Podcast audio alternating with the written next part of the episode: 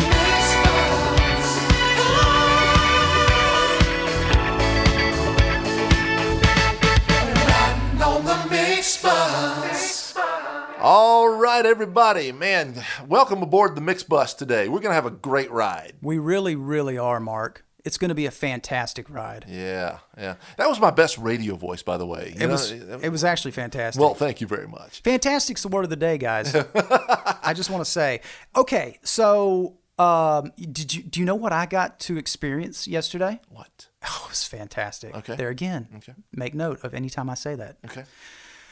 I got to have a root canal. Oh man. It was actually not fantastic. Okay. Not a lot of fun. Boys and girls out there, if you're listening, listen to me. Come here. Shh, shh, shh. Don't be scared of me. Listen, don't be scared. but a root canal does not feel good. Um, it actually was a tooth that was injured years ago, and I had it, uh, the filling broke. I had it redone, and it didn't take. Oh man. And I had severe pain. And I had to have this done. So, not a lot of fun. I do not recommend it. Wow. Okay. Yeah. We'll keep that in mind. Keep that in mind, everybody. Oh, another thing. Mm-hmm. Uh, and for everybody who doesn't know, we are in the ATL, Yes. uh, what we call Hollywood of the South. yeah. Um, that's right. lots and lots of films and TV shows being uh, filmed around us. It's a pretty awesome time to be in Georgia. It is. I got to say. It really is. But um, I was I was listening to the CDC report this morning. So we've got a few cases of the West Nile virus Okay. going around. Oh, man. Mosquitoes. Okay. Yep. not good. Uh, they can mess you up pretty good. Now, oh my goodness, we have one in the studio. Here, hold on a second. Let me. There we go. Okay. Okay. Little boys and girls, again, don't be scared. I took care of it. That's right. Um, I don't know. I don't know if you know this or not. This is this is interesting. Okay. Um, and and most of this may be true or false, but we'll get to that in a minute. Um, many many years ago, um, the West Nile virus actually battled the East Nile virus. No way. Did you know that? Did not know that. No. It was a very very brutal war. Okay. It lasted many many years. So that's why we never heard about the East Nile virus. That's right? exactly right. The West Nile covered it up. It covered. Yeah. it yeah. covered it up. Um, uh, that wasn't true, and I, I, you know what, folks, I apologize. Yeah. That was just unnecessary, Goodness. and I hope you forgive me. Um, actually, um, we wanted to talk about the, you know, the filming in Georgia thing. Yeah. Yeah. So I, I would venture to say the most popular show filmed in Georgia is The Walking Dead. Mm-hmm. Wouldn't you say so? I would think so. That's a long running show. We're going on eight years now. Yeah. Yeah.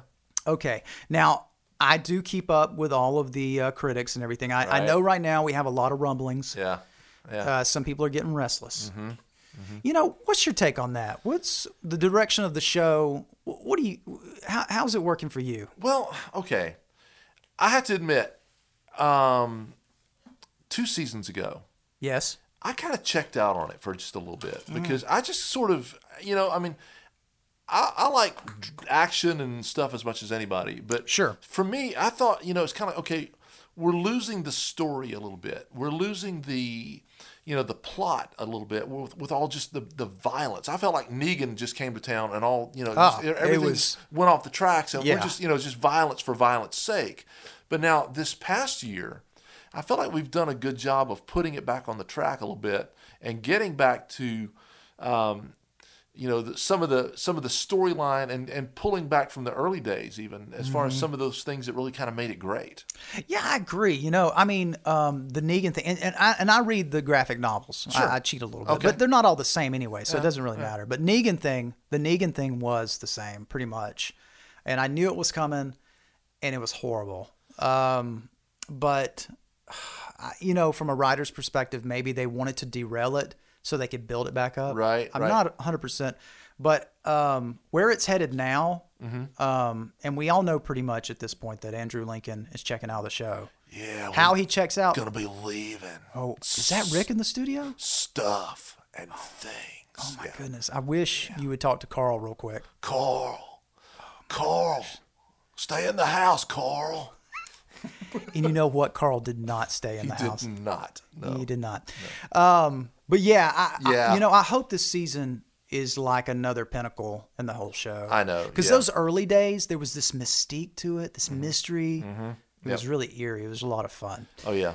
Folks, you can always email us, uh, and I promise we're actually about music production, but we just want to talk about a few things. So, um, you know, we have some variety. What, you, what you going to do? Right. Uh, info at the mixbuspodcast.com. Email us, and I will, I promise you, I will return uh, and I will reply to you. And uh, if you have a question or anything, we'll read it on the air. Be nice though. Yeah. You know, be nice. You know, raise your hand. You know. You Oh, know, uh, yeah, goodness. Yeah, Hallelujah. On. Yeah. There you go. but uh, we'd love to hear from you. Thanks for listening in. Um, today, um, we have a very special guest. You want to talk about Reid a little bit? man, how do I even start to talk about this guy? He is um, an incredible engineer, producer. I think he's done some writing, um, but he is mostly known these days in the mix engineer circles. Um, he's mixed everybody. Give us give us a little rundown. Of, He of- really has. Uh, Reid Shippen. Uh, he's uh, based in um, Nashville. Yeah. And he has worked with um, folks like uh, Marc Broussard, Clay Aiken, Third Day, Eric Church, uh, Dierks Bentley. Adele. Adele. Yeah. I mean, the list goes on and on and on and on. And he's he's a fantastic dude. I mean, we Yeah. we really enjoyed our conversation with him, and I think you are really gonna dig it. Yes. Without further ado, let's talk to Reid. So Reid, welcome to the podcast. Welcome to the Mix Bus. Thanks for having me. Yeah, man, this is going to be great. Um, first of all, let me just say um, we're glad to have you on, and this is an incredible pleasure for us to get to to talk to somebody who has covered a lot of ground and a lot of different things as far as even in your career. So uh, on the on the engineering side of things. So um, first of all, let me just ask you, what was it that that first brought you to the like this to your attention that you wanted to do this that you said, man, I've got to do it. You mean as far as as recording goes? Yeah, yeah. As far as recording goes, yes. You know, uh, uh, as a kid, I, I was always kind of involved with music um, as a player, barely. Um, you know, and I would sing in musical theater and in choir and play handbells at my church and stuff like that. And, Uh-huh. But it never it never was anything serious, really. I, I don't think my uh, my parents thought that music. What was it? I think my grandmother told me once that music was a hobby, not a job. um, or actually, I think she said it's a uh, avocation, not a vocation. Right. Um, so you know, I kind of, um, you know, I always found it interesting, but I never really got into recording. And I, I started to get into college and was was doing like business and electrical engineering and stuff like that, and really just kind of hit a wall of, man, I'm just not I'm not excited about this course for my life, and I, I figured I'd I'd rather be I'd rather be poor and interested in what I was doing than secure and bored out of my mind. Right. So right. Now, was this when I you? Sorry to interrupt you. This was when you were at Middle Tennessee State, or were you at another school before that? No, this is actually how I ended up at Middle Tennessee State. I was Okay. like, forget it. I'm gonna I'm gonna try and learn recording, and the only school that I could really afford and get into because I wasn't a musician, and you have to audition to get into like Right. University of Miami or Yeah. Berklee. Right. Uh, ended up being MTSU. Uh, You know, I found it, and it looked like it had a cool program, and you know, I mean, I had never in my, a million years thought I would end up in Tennessee. uh, you know, I mean, I'm I grew up in New Jersey, like Right. I, that the South was about as far away as I thought I would. You know, it's, it's like the moon, but um, Yeah. yeah. So I came down to MTSU and and and like worked full time and went to school full time and just kind of knocked it out and spent most of my time in the studios there and uh, you know, and then here I am still. Did you think about actually when you finished school? Were you thinking maybe like going somewhere else to work, or was Nashville just like a natural thing to think about, or what? I don't know. Maybe I was just not paying enough attention to think about it. I, I uh, if I had it to do all over again, um, maybe I would have moved to LA. Okay. Uh, I didn't have a ton of money, right? So, Sure. and as I was wrapping up my last year, you know, during the course of my last year in school, I was interning at a bunch of studios, and and you know that that led to opportunities, and you kind of get in the flow of working. And the next thing I knew, like I, you know, I looked up, and it was like five years later, and I was gainfully employed. Right. Yeah, that's awesome. Yeah. So. Let, let me ask you on, on those lines today. Um, wh- what are your thoughts on current audio production schools, or you know, I'm not naming any schools specifically, but just what are your thoughts on should should people still pursue that, or should they learn it on their own, or what are you thinking? Um, I don't know. I think it really depends on the individual. Okay. Um, I, I have I have told people in the past that if you if you're like recording interested, um, you know, like that might be a cool career path. Like it sounds pretty good. Just quit now, because unless you're dying to do this and you're bleeding out of the eyes and you're willing to do whatever it takes, Yeah. You know you're not going to make it like there's there's just not that much headroom in the business like Yeah. you're going to get creamed by someone who really really wants it so like going and spending 60 grand going 60 grand into debt to learn how to be a recording engineer doesn't sound like a really smart move Yeah. um you know but other people have the resources and i think it's it can be a good jump start and it can be a good networking experience um you know to plug into a network of alumni and and people like that so i think it really just depends on the uh on the individual Right. That's good. When you came out of school and you were starting to work around town, were you um, what were some of the the studios or that you were working in at that point? The um, were you working like the big studios, or you? I mean, what what were you? Where were you working? Um i started at a little place called skylab Oh yeah, Um, we were just that's funny. Ryan know. and I were just talking about Skylab before off the air, but uh, Yeah. Oh, that's funny. Yeah, Yeah. I just ran into Denny Giosi not too. Oh, wow. Denny Gio- Denny Jiosa, sorry, Denny, uh-huh. Yeah. uh, not too long ago, and he's he's still he's still killing it and doing his guitar stuff, and you know always seems happy when I see him. I've been meaning to go over and check out his studio, but he was like one of the first guys to give me an opportunity to get in an intern. I worked there. I worked at Salt Mine. I worked at Quad. oh yeah, um, yeah. Nice. You know, uh, Omni, like stuff like that. Sure, sure. Were you um now back at that point? I'm this is what probably mid '90s would it be? Yeah. Um, Yeah. So you were still working on tape at that point, right? Yes. Yeah. So it was probably I'm imagining probably some form of digital, um, uh, mostly. Um, there was, I mean, I know there were a lot of um, Ataris floating around, but there were also a lot of those Mitsubishi machines floating around too. Um, Yeah. because I know that Um, the uh, Go ahead. No, no. I was, I know that like at Quad they had I think they bought like one that was like Ronnie Milsap's old machine or something like that, and and it floated from room to room a lot. So I'll trust you on that one, man. I don't remember. I, Yeah. I remember doing rock records on, you know, two inch uh, analog, and Yeah, I remember yeah. there were, a you know, the Mitsubishi 32 track digital was kind of a Nashville digital mainstay, so Yes, there were a fair amount of those. Yeah. And then Sony came along with the 48 track, which right, was right. was cool. Yeah, I like the Sony one better. I think that was that was the Yeah. one. yeah. So take us back to some of those that you know maybe your first session as an intern. How were you feeling? How were you nervous? Did you feel confident? Uh, did they show you a lot of grace? Kind of walk us through maybe an example or two of uh, some of those early sessions, if you don't mind. Okay, well, uh, yeah, one of the one of the first ones that I are one of the first anecdotes that I remember is uh, uh, I almost got fired as an intern uh, Been there. because I'm from.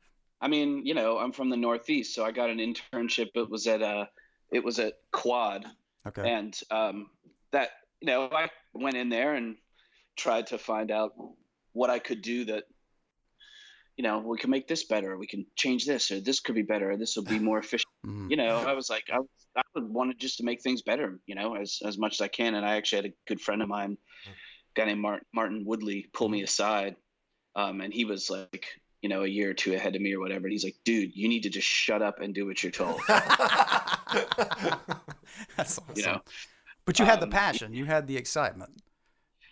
i just you know i just i wanted things to be better Yeah, absolutely. um, you know um, like i don't see why you wouldn't ever want to keep improving Absolutely. um, and I, I- I was too naive to know that like there were people there who were looking at me like who is this smart ass kid who thinks he knows better than and, I, and that's not what i was thinking at all i was just i was thinking things like well listen if it's you know if it's difficult to find snakes and cables i'm just gonna like make a wall out of pegboard and label it and everything goes back in the same place and then it'll be really quick and easy to find snakes Right, and cables right, you know? yeah. And, it's good thinking. you know i didn't want to I, I didn't want to i didn't even think that people would get offended by that because i i i figured i was there to you know do whatever i could. So i had to learn the lesson like sit down shut up do what you're told prove that you're there and worthy hmm you know because in my mind i was like i'm here to i'm here to i'm here to do the best i can. And, and Right, you right. don't you don't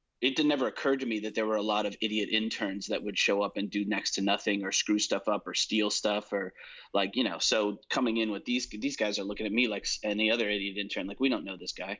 Hmm so you know that was a good lesson that was a good lesson to learn. And that was a lesson that i've carried forward a couple times or a lot actually when somebody maybe was doing something they shouldn't have been. I think it's i think it's a cool thing to pull them aside and say hey man just so you know exactly. you might you might be screwing yourself here. You might want to like double check that. Because I, I always I, I always felt indebted to martin for saying that because he could have just let me hang and get fired and um, you know and he didn't so I, always thought it was a good idea to pass that forward What were you doing as an intern at first? And were you like mostly just were you a runner? Were you just kind of setting up stuff, or were you? Um, what was that like? you know i'm i don't even remember what i was doing like Really? three days ago I hear you. I hear you. Yeah, I got you. But yeah, yeah. I mean, whatever needed to be done, setting up for sessions, tearing down, Sure. going and getting lunches, and you know, trying to facilitate fixing stuff, making Elco cables, and Yep. You know, learning all that uh, that stuff. I remember sitting up in the tech shop in Quad, like making an Elco cable and spending all this time on it, and then realizing I did it wrong. I had to do it all over, and ugh. was was Dave there then? Was that? Yeah. Yeah. Yeah. Oh yeah. Okay. Yeah, and Dave was great. oh yeah. great. Yeah. So, um, so what actually ended up happening is uh, uh, there was a CBS television series called The Road, Yep. I remember. um, Yep. and it was a video and audio thing. And um, the guy that came into Quad that was working on it at the time was a guy named J.R. McNeely, Mhm. um, and he was a young engineer. Uh, and it was it was crazy complicated stuff, right? We had like a 32 track and two 24 tracks and some DA88s, and then you were linking all that with you know U-matic video, and and uh, it was just complicated. And I remember they yeah. came and I was just interning, so I was just kind of like, can I hang around and watch and help and do whatever? Um, and they were working for like hours this one day trying to get everything to sync Mm. and they couldn't get it to sync and they got super frustrated and they were like forget it we're going to lunch like whatever we'll we'll you know we'll give it another try after that and they went to lunch for like an hour and a half and when they came back i had the whole room running I love Nice. it. I love it. There you go. because I was sitting back there as they were doing that, just thinking through all the iterations, and it's like, okay, well, they tried this and this and this, but they didn't try that, and they didn't try that, so I'm going to try that. So, you know, they walked back in from lunch, and I was like, hey guys, check this out, and I hit play, and everything locked, Nice. it. That's and great. they were like, who the hell are you? And I was like, look. I'm not anybody. I was just I, I was watching what you guys were doing, and I just figured there were a couple of things that we didn't try. Um, you know, and that was that must have been like Lynx modules and Adam Smith Zeta synchronizers oh and yeah. all that. yeah, Anyway, Yeah. so that got that project back on track, and I was just kind of hanging out for that project for however many days they were in there. I don't know, and then they were packing up and going to another studio, and I was just like, "Man, so so nice to hang. Thank you for letting me hang on your session. Like that was great." And I think it was J.R. He was like, "Oh no, no, no, dude, you're coming with us. Like you're hired. You're you're, you're Wow. assisting now. Let's go." Wow. So- okay. You know, then I got to go and do uh, do a bunch of stuff for them, and that kind of started the assisting thing. I guess. Gotcha. Mm. Gotcha. Do you remember now? You say you don't remember what you did three weeks ago, which is kind of the same for me. But do you remember the first time you got the chair? As far as just you, you got the call to be the guy in the chair, not the assistant. Nah, No. No. I, you know what? But I, I, I can tell you what it probably was. I, I did a lot of work with this guy named Rick Will. Yep. Um, it was this really fantastic, super creative, like crazy cool engineer producer guy, Mhm. and and he kind of taught me a lot of what I know. And and one thing he taught me is that you know it's a team. Team hangs together. Right. So what probably happened at one point is you know we were working on a project or whatever and rick had to leave or rick was late or whatever and and everyone had known me because i'd been sitting there working i'd worked with him for years and it's like all right let's just rock it like you know and i was probably just sitting there engineering when he came back in and knowing rick he probably just like lit a cigar and sit in the back and was like you're doing it so congratulations you're an engineer Let's fast forward a little bit and talk a little bit about um, some of the artists that you've worked with in the maybe the last ten years or so. Eric Okay. Church, uh, Dierks Bentley. Um, kind of walk us through that. How did how did you how did you get uh, you know the opportunity to work with them and and just talk a little bit about them and just your experiences. well for a long time when i was working in nashville i, I never really did any country music hmm um, and I was okay with that because I never really grew up around country music per se. Coming from where I was coming from, I came out of like rock and hip hop, and Yeah. you know that's the kind of stuff. And Christian music, you know, I I I was tight with my church group in high school, so I you know I knew about Christian music from that. Yeah. Um, uh, but I was into pop, you know, I was kind of a pop head and hip hop. Sure. Yeah. So people used to ask me like, "Oh, uh, "What kind of music do you like? Do you work on?" And I said, "ABC, anything but country." Uh, but the Eric Church record came about because of Jay Joyce, who was a guy that I had worked with with Rick. He was kind of part of our crew, and he was this insanely talented um, guitarist, producer, songwriter. Like, kind of, he can do it all kind of guy. And the first time I, I really kind of worked with him is when we ended up working on Patty Griffin's Flaming Red record oh wow. Cool. a lot of which he had done in his basement on Roland like VS 880s. Yeah. Wow. Um, yeah. And uh, and for whatever reason, you know, he he called me to do some of this Eric Church stuff, and we ended up doing this uh, this record called Carolina, I think it's called. Okay. Yeah. Um, certainly has that song on it, and and there was this big hit single for him called "Smoke a Little Smoke." Yep. hmm that you know you know so uh that kind of kicked open the doors to country a little bit because after we had done that and a few other things like this this jay ended up doing this group called little big town um, Oh, yeah. and i i went in and engineered that record with him and we knocked it out in like a week or 10 days they sang most of the vocals live it was completely killer and then you know Nice. they did a few overdubs and then i mixed it and you know, we purposefully, thanks to Jay, you know, didn't do the typical whatever and you know messed around with some crazy stuff and i remember on this on their first big hit off that record was a song called pontoon Yeah. and um you know i remember we put all this crazy vocal slap on the on the lead vocal mm-hmm. and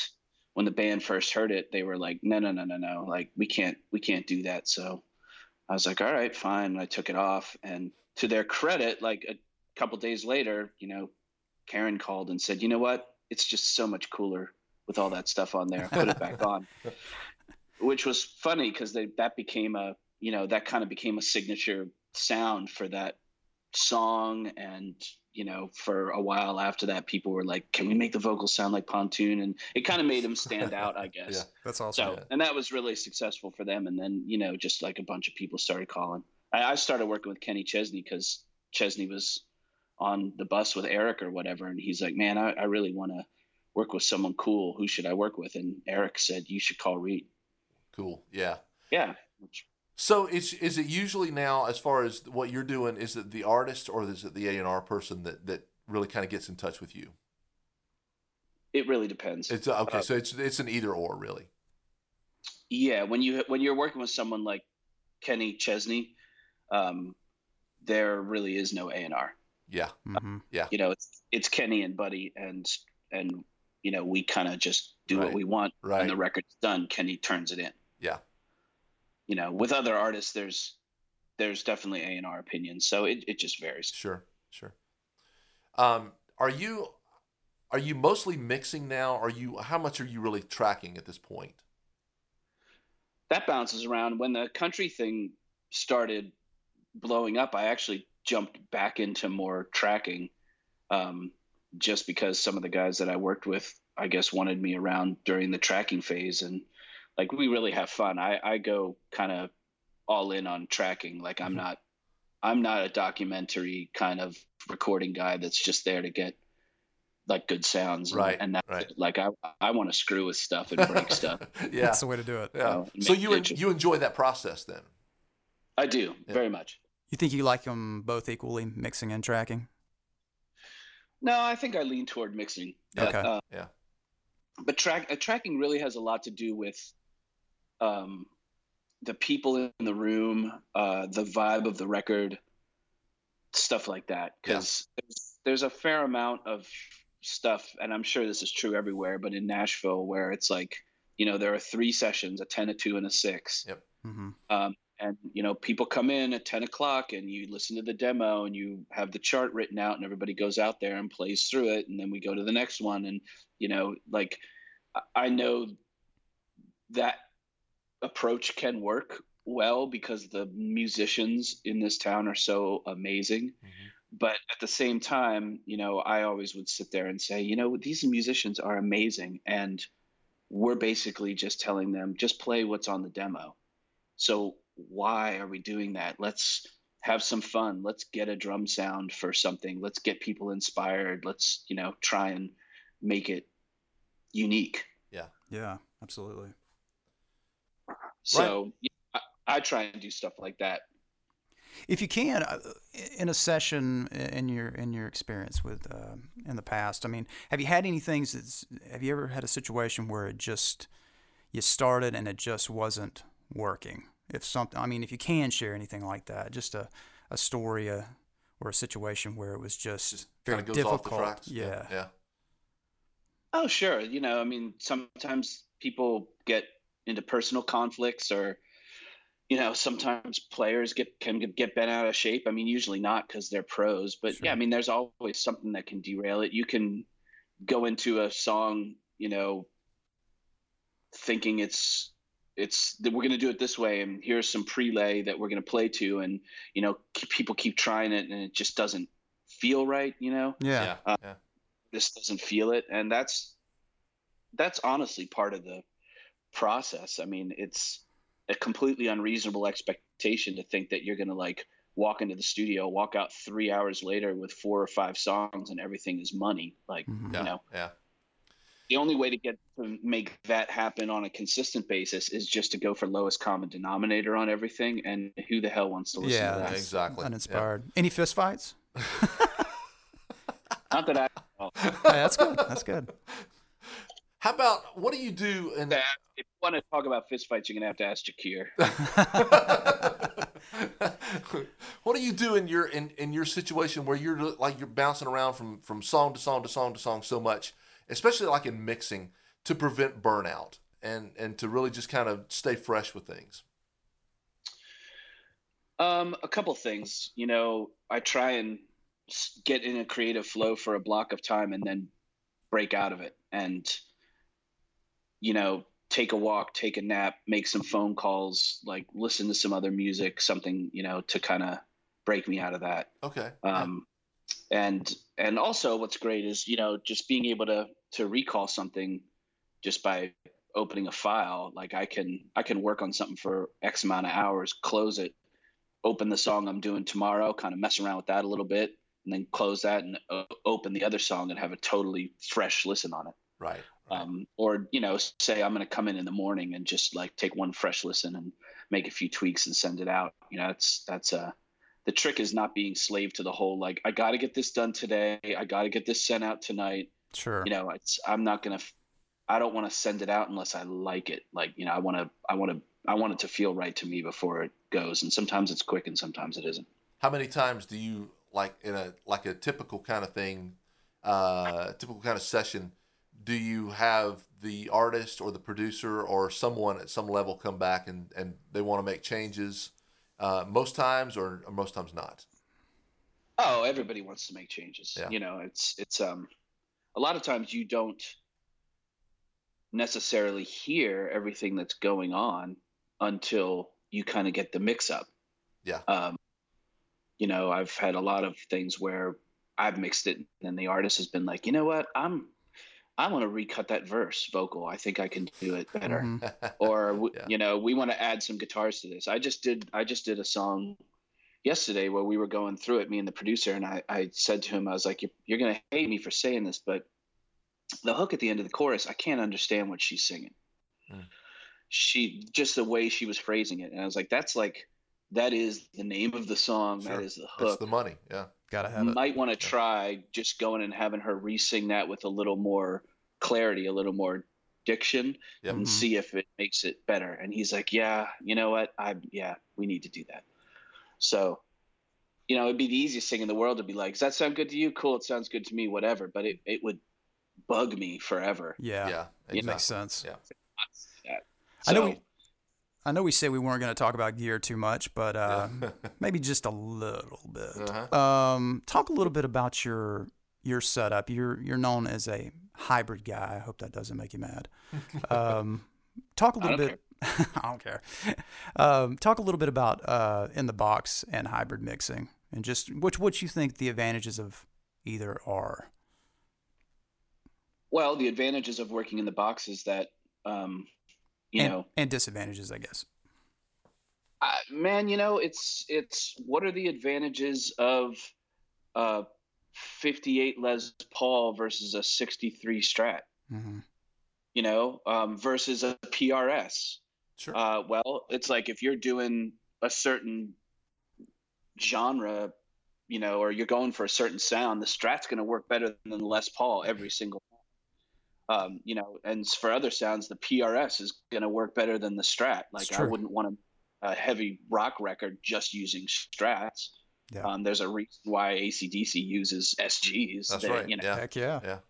so it, it's really kind of like what do you want to do like i love the ssl for things like drums and guitars and certain vocal stuff and Mhm. bass stuff and the way the compression works and the way the channels work with the compression there's a certain sound to that um, i like the distortion of analog i like the unpredictability i think it makes things wider and deeper and more interesting because when you're working digitally you know a lot of people tend to work visually and they put a stereo plug in so everything's exactly the same and you know on a console like if you're EQing two sides of something stereo it's never the same the gain is different the distortion's Yeah. different the curves are different the phase shift is different like everything and it contributes to a lot of the things that I think humans can really perceive. There's there's a lot of perception cues that our ears can hear that, while arguably digital right now isn't even capturing all of them. You are you know we get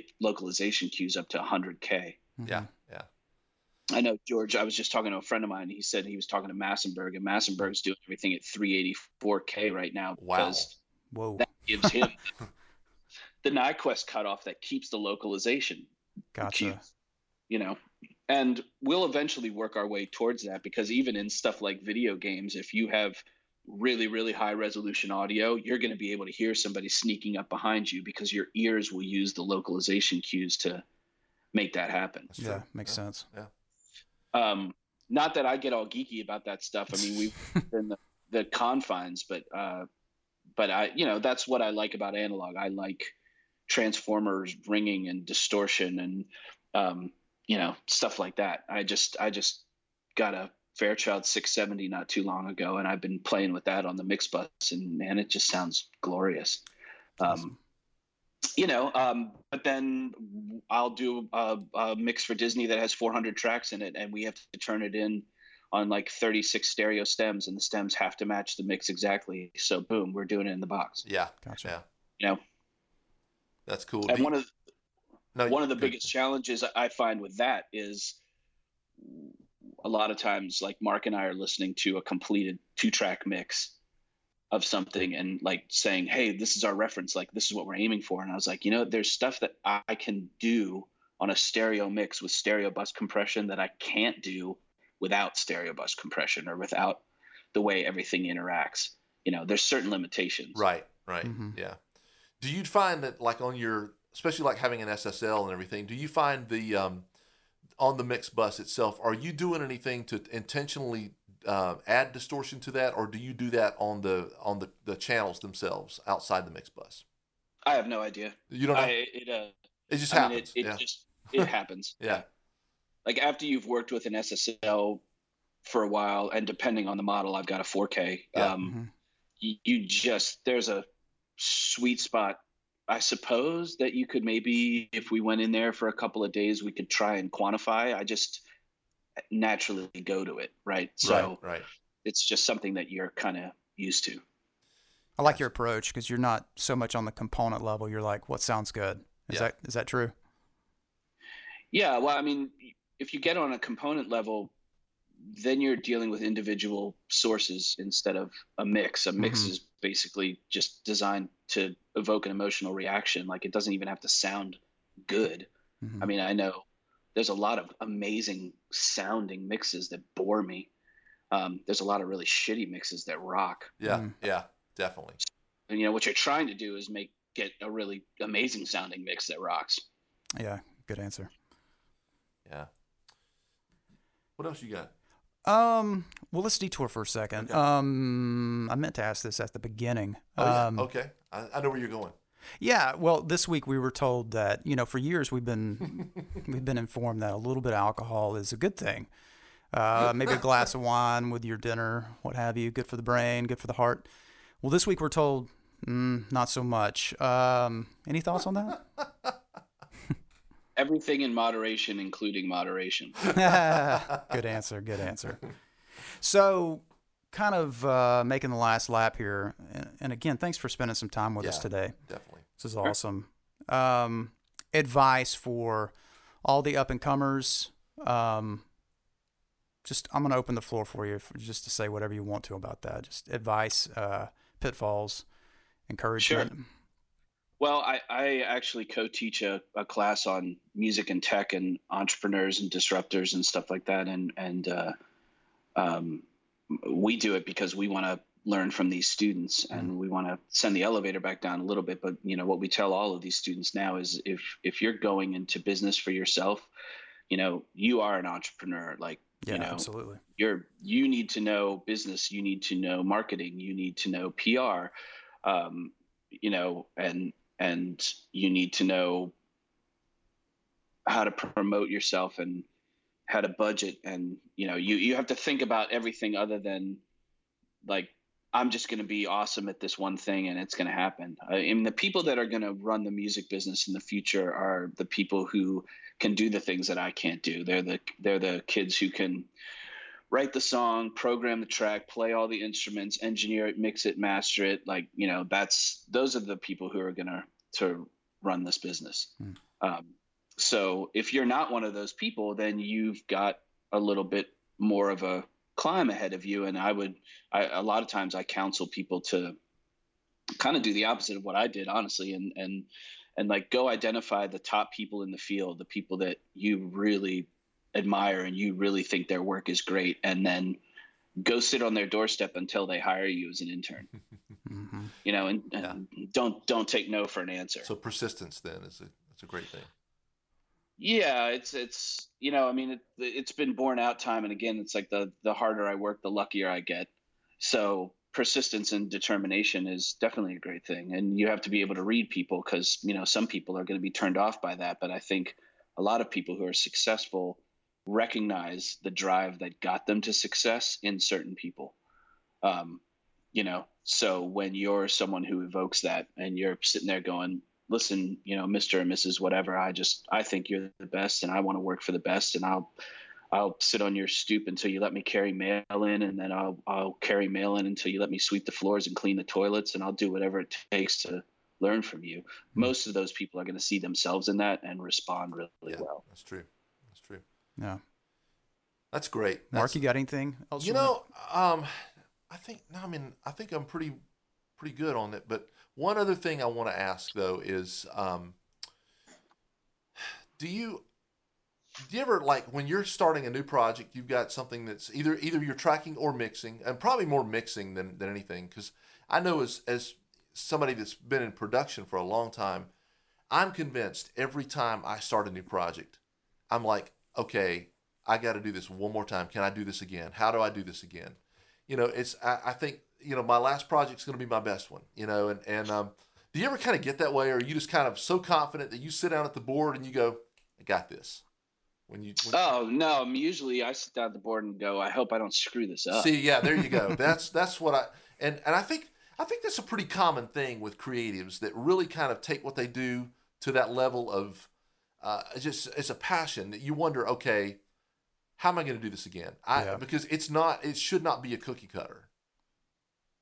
Well, it. I mean, it usually can't be unless you're mixing demos or Yeah, you're yeah. forcing everything into a template. And I suppose there are guys who have a certain template and they have these drum sounds and everything just kind of fits into it, and you can knock out like a bunch of songs in a row. But uh, Do you use a template? No, You don't.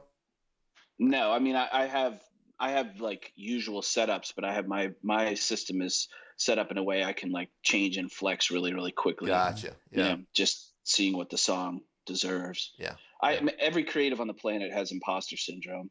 If you don't know what that is, Yeah. like Oh, yeah. Google it. But Yeah. No, I I, Yeah. I believe you're right on that. Reid, what know, do you? but Go ahead. go ahead. No, go ahead and let you finish. Uh, I was just gonna say the the key to it is is just finding out what that particular song like, what makes it interesting, what makes it special, and like concentrating on that, and then right. Right. the rest of the pieces start to fall. Yeah. I was just going to ask, what does uh, Reid do for fun outside of music, if you don't mind? Just how do you unwind? Wh- What's a typical day outside of music? Um, I I I spend a lot of time with my uh, my family. I I decided pretty early on that um, prioritizing my kids and and my family, my wife is is something that was a high priority to me. Um, so we spend a lot of time doing stuff like that. I also I love uh, getting out on the motorcycle. You know, Nice. hitting the back back roads with some friends, and you know that's a very relaxing thing for me. Sure. That's cool. That's Yeah, Good. hiking, outdoor stuff, traveling, hiking, stuff like that. I love that. That's that's Awesome. way cool. Do you say? Do And you find, drinking. Yeah, Drinking. uh, there you go. Alcohol, moderation. Wait, right? Yeah. wait a minute. do you find that you do? Do you take uh, like a certain time, like a certain amount of time off in a year, and just say, "All right, I'm not, I'm not going to be doing anything for this this time, just to refresh." Well, uh, the first way I did that was was basically just saying I'm not working weekends. Yeah. Yeah. Um, you know, you have to set time aside for yourself, for your family, or you're gonna burn out and It's you're just true. gonna suck. Yep. Or you're just gonna be miserable. You might be, you might make brilliant work for years, but you you might just be personally miserable, and and then why? Yeah. Um, but no, I mean, we we usually take a trip or two a year. Sometimes, you know, one during the summer, maybe, you know, one over Christmas break sometimes, Yeah, or yeah. stuff like that. It's not. Tried and true. It's not fixed, you know, Sure, and and we all have to flex around schedules. But Yeah. Yeah. yeah, you never know. Definitely. Well, man, this has been a pleasure. Yeah. Thank you so much, Reid, Yeah, for likewise. s- spending Yeah. some time with us today. Yeah. Thanks for riding on the mix bus. Yes. Yeah. Thanks for having me. Boys, I got to tell you, Mm-hmm. that was awesome. Yeah, it was. Really, really enjoyed um, about everything he said. Oh yeah. Yeah. Just a, a good dude, lots of information, lots of knowledge, Yeah. and he's we're gonna hey, we're gonna hang out with him too. You We know? are, Let's make yeah. it a point. We're gonna do that. yeah, I, Yeah. I agree. Yeah. Um, and it would be great to uh, just to chat with him some more. But Yep. hope you enjoyed it. Uh, remember, you can always email us um, info at themixbuspodcast.com. Uh, drop us uh, you know, a note or a question, read it on the air, and uh, we'll get back to you for sure. And um, You can drop us offers of endorsements or anything like that. Oh, any too. of that. Anybody yeah, listening? yeah. That's right. Yeah. if you want to send us a pet camel? Yeah. um, I guess we'll take that as well. So, uh, yes. Yes. Oh, yes. so guys, until next time, you guys take care of yourself, be nice, and God bless And thanks for riding on the mix bus. on the Mix Bus.